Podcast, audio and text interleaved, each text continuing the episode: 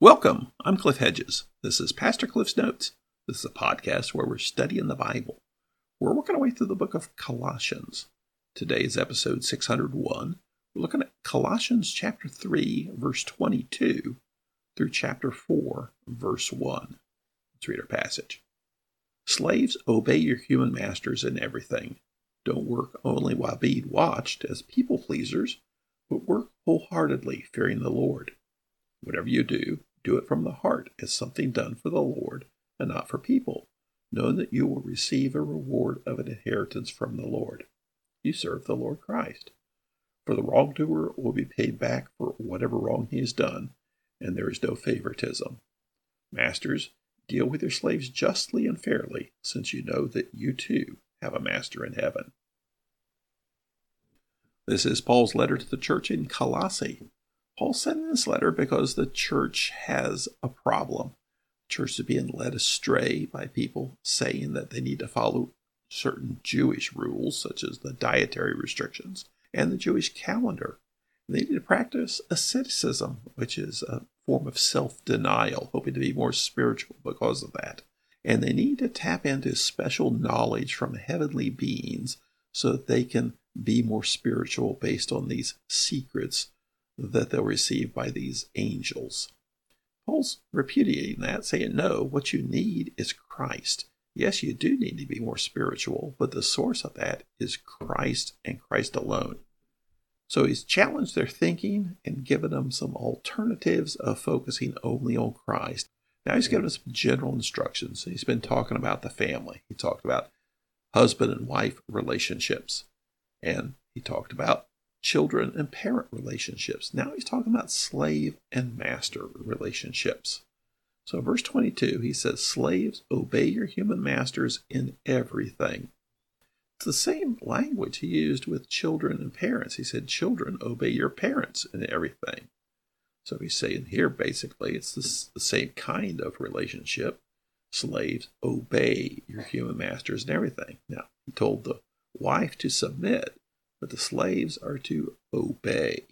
Now, who's he talking to here? He's speaking to slaves who have become followers of Christ, so Christians who are slaves.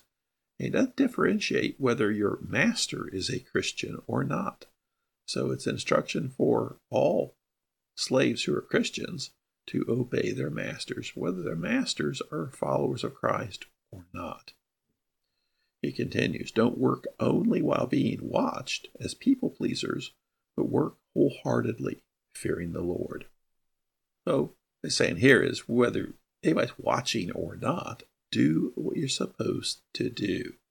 Do your work well, not just when you're being watched, not when you're just being supervised, but everywhere, knowing that God sees what you're doing. And do your tasks as you follow the Lord. Continues verse 23. Whatever you do, do it from the heart, as something done for the Lord and not for people, knowing that you will receive the reward of an inheritance from the Lord.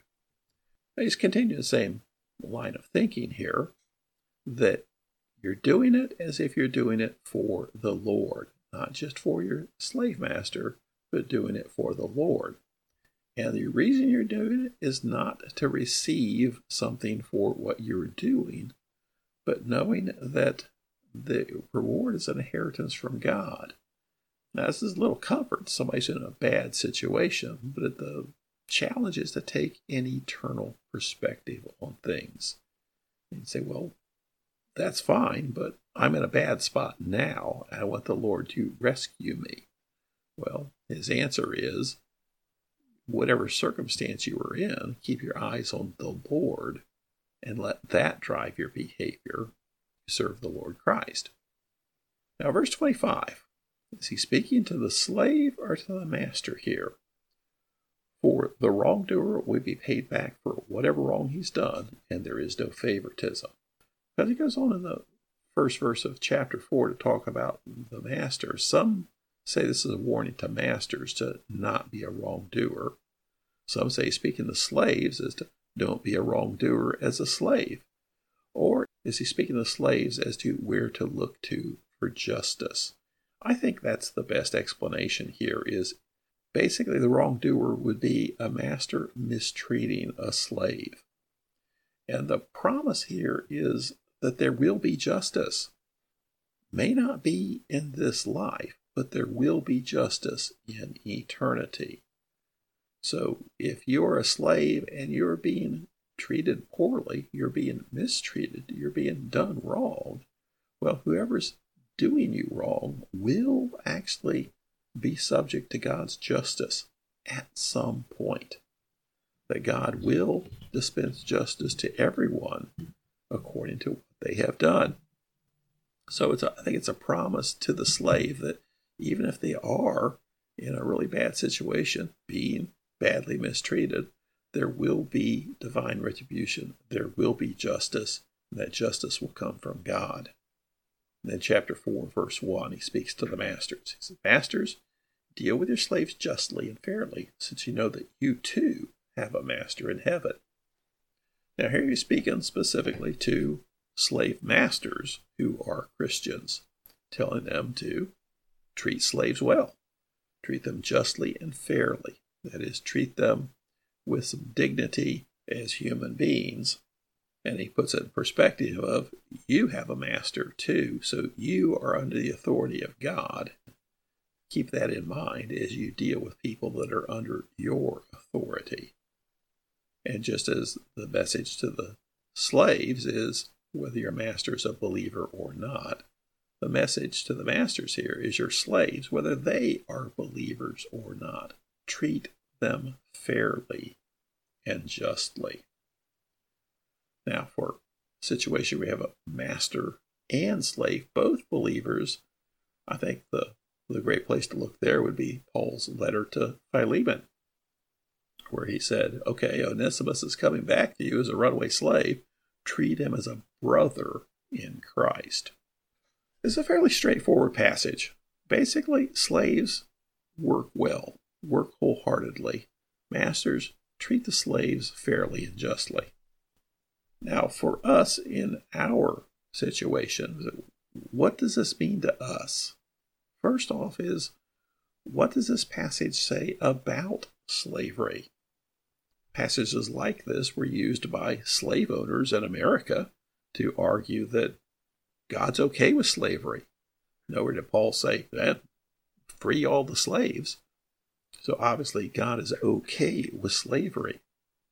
Paul's letter to the church in Colossae was how to live as Christians in the world, and slavery is part of the way the world is. So he wasn't setting out to change society, he was setting out to change Christian behavior within that society.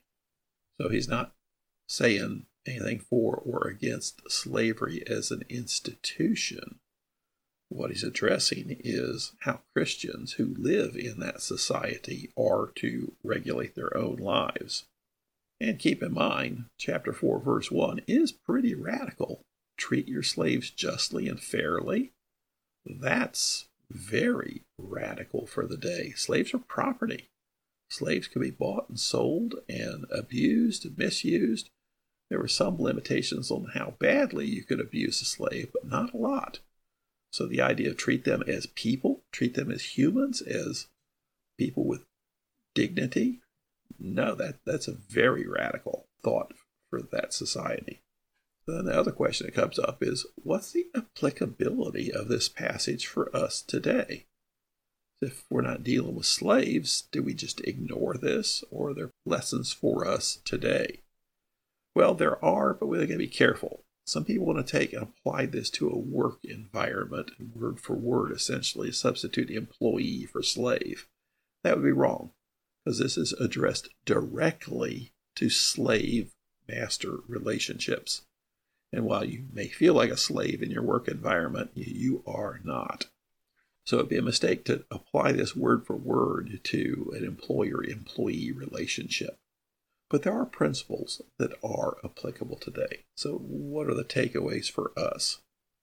The, lessons of this are applicable in that one is talking about a Christian response to life situation.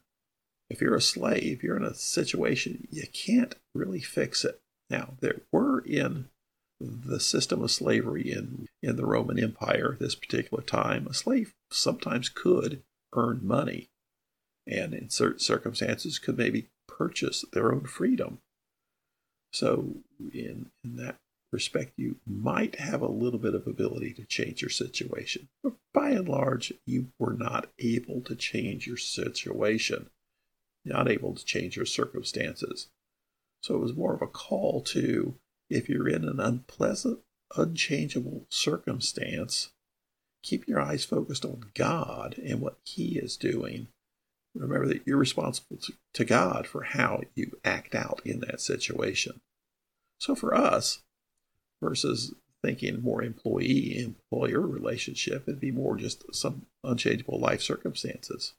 Suppose you have some terrible handicap or so or life situation like that where you're very limited in what you're able to do. Well, the, the lesson here is well, do the best you can and do it for the Lord. Let others see your faith in the Lord and how you live. Part of the lesson for the slaves here was don't besmirch the name of Christ by acting up and acting out and slacking off of your work. No, let them see Christ in you and how you live. Another is a theology of work, of work as if you're working for the Lord. Don't only work when you're being watched, but work because God sees everything you do all the time. And the last takeaway from this is the idea of equality and dignity of all people, regardless of social setting, regardless of where people are in the, the pecking order of society. Everyone has equal dignity and equality before the Lord. And we should treat people that way. We should treat people with equality and dignity when we're dealing with people. So this closes out Paul's section on dealing with households. He spoke to the husband wife relationship, to the parent child relationship, and to the master and slave relationship. And his primary addressing was to the one who is to submit to the other, because that's the harder position to be in. But then he did have words for the one to the other half of the relationship.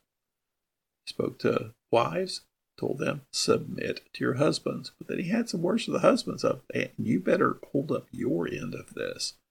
He told the children, obey your parents in everything. But he said that to the parents, Treat your children well and look out for their well being. And then to the slaves, he said, Obey your masters and everything. But then he said to the masters, Treat the slaves with dignity and treat them fairly. We'll continue looking at lessons on how to live as Christians living in this world next time. Thanks for joining me. Join me again next time as we continue working through Colossians.